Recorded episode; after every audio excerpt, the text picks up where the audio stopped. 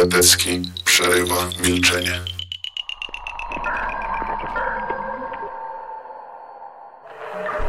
Bartek Biedrzycki czyta klasyka polskiej fantastyki przygodowej.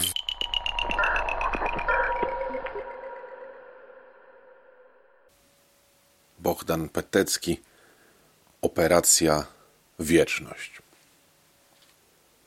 Mam spory problem z, opowiadaniem o tej książce, ponieważ no, nie udało nam się z operacją i z Bogdanem czytanie. Przede wszystkim z różnych względów rozłożyło mi się na kilka tygodni, więc czytałem tę książkę jakby na raty. Y, to nie jest y, dla tego typu powieści dobre, a nie chciałem też zaczynać od zera i czytać kolejny raz tego samego, bo mimo wszystko tak wiele książek, tak mało czasu. I ostatecznie trudno jest mi ją w jakiś sensowny sposób opisać, ocenić. Nie jestem też z tej lektury zadowolony. W dalszej części niniejszego omówienia e, będę zdradzał elementy fabuły i zakończenia utworu, więc jeżeli nie chcecie narazić się na spoilery, to jest dobry moment, żeby przestać słuchać teraz. Głównym bohaterem operacji Wieczność jest, no nazwijmy go umownie, kosmonauta. No bo jak nazwać faceta, który lata w kosmos, pełni tam służbę na wysuniętych posterunkach. Poznajemy go w chwili, kiedy zostaje ściągnięty z jednego z kosmicznych posterunków na Ziemię. Na Ziemię, na której wszystko właśnie się zmienia. Wymyślono technikę, wymyślono sposób, w jaki można człowieka unieśmiertelnić. Każdego człowieka. Oczywiście no, mamy tutaj tą typową dla starszej fantastyki ziemię zjednoczoną, ziemię równą, e, ziemię, no, znając autora, wiemy, że prawdopodobnie komunistyczną, chociaż niekoniecznie. Ale każdy człowiek dostaje możliwość żyć wiecznie. Robi się to bardzo prosto. Zdejmuje się z człowieka skan, który zapisuje jego osobowość i w wypadku jakiegoś śmiertelnego wypadku hoduje się klona, a następnie wdrukuje mu się tę osobowość. Identyczny e, pomysł, zresztą być może wzięty właśnie stąd, nie znam inspiracji, opisał w perfekcyjnej niedoskonałości Jacek Dukaj, tylko że tam było to inaczej, bo tam była to technologia zastana. Ludzie po prostu tak robili, jak komuś zdarzyło się spaść z konia i skręcić kark, to w jakiś czas później wyciągano świeżego, wdrukowanego klona z kadzi i było po wszystkim. Bogaci mieli zawsze gotowych kilka klonów, takich, żeby w ciągu jednego dnia można było operacji dokonać i codziennie się zapisywali. Mm, ci, którym nie zależało nieco rzadziej. Pewien problem pojawił się, kiedy jedna z bohaterek została uznana za zmarłą, następnie y, ożywiona, a następnie, no cóż, trzeba było dokonać y, pewnego połączenia i fuzji tych dwóch osobowości, osobowości bohaterki nowej i starej. Mówię o tym nie bez y, przyczyny, dlatego że ten sam motyw pojawił się u Peteckiego. Jego bohater wraca na Ziemię jest bardzo źle nastawiony do wieczności. On nie jest przekonany, co ludzie będą robić z całym czasem. Widzi pewne zagrożenia, możliwą degenerację, pewne kłopoty, które musi oczywiście nastręczyć fakt, że ludzie przekraczają zapisaną w naturze długość swojego życia. Wszyscy się cieszą, a on nie. Wszyscy klaszczą, a on nie. E, kroplą przelewającą czarę goryczy jest fakt, że Kobieta, która była mu bardzo bliska, właśnie zostaje wybudzona po operacji takiego przywrócenia. I cóż, dla niego jest to już zupełnie inna osoba. Petecki kwestionuje tutaj ciągłość e,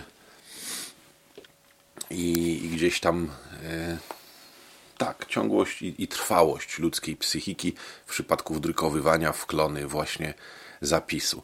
Mm, jego bohater nie chce się zgodzić na bycie nieśmiertelnym i podejmuje różne działania, a już to na przykład finguje własną śmierć, wylatując na misję na rubieże, prawie aż hen pod obłóg Oorta. No dobra, no, na orbitę transplutonową, a nie pod obłóg Oorta. To jeszcze kawałek. Kiedy wraca Okazuje się, że go odtworzono, wszyscy wiedzą, mleko się rozlało i w desperacji próbuje zabić tamtego siebie i, i siebie siebie. I kiedy zostaje odtworzony, to jest już w totalnym kociokwiku, bo już nie jest sobą. Jest dwóch yy, i jego, są dwie kopie jego osobowości, a żadna nie jest nim pierwotnym. On nie potrafi się w tym odnaleźć, nie potrafi się z tym pogodzić. Yy, pod tym względem byłoby to ciekawe studium psychologiczne, tylko tak jak mówię, czytałem to na raty i nie do końca byłem w stanie ani zrozumieć pobudki głównego bohatera, bo nie są one w... Nie chodzi o to, że, że nie są precyzyjne czy jasne. One nie są do końca w ogóle wyłożone. Jego wątpliwości są podane w formie wątpliwości, ale nie przekonują. Drugą rzeczą jest to, że Petecki, no oprócz tego, że zabrał się E, tutaj do rozważań filozoficznych, to wprowadził w tej książce fabułę. Jest na przykład fragment, gdzie główny bohater leci e, badać e, pantomat.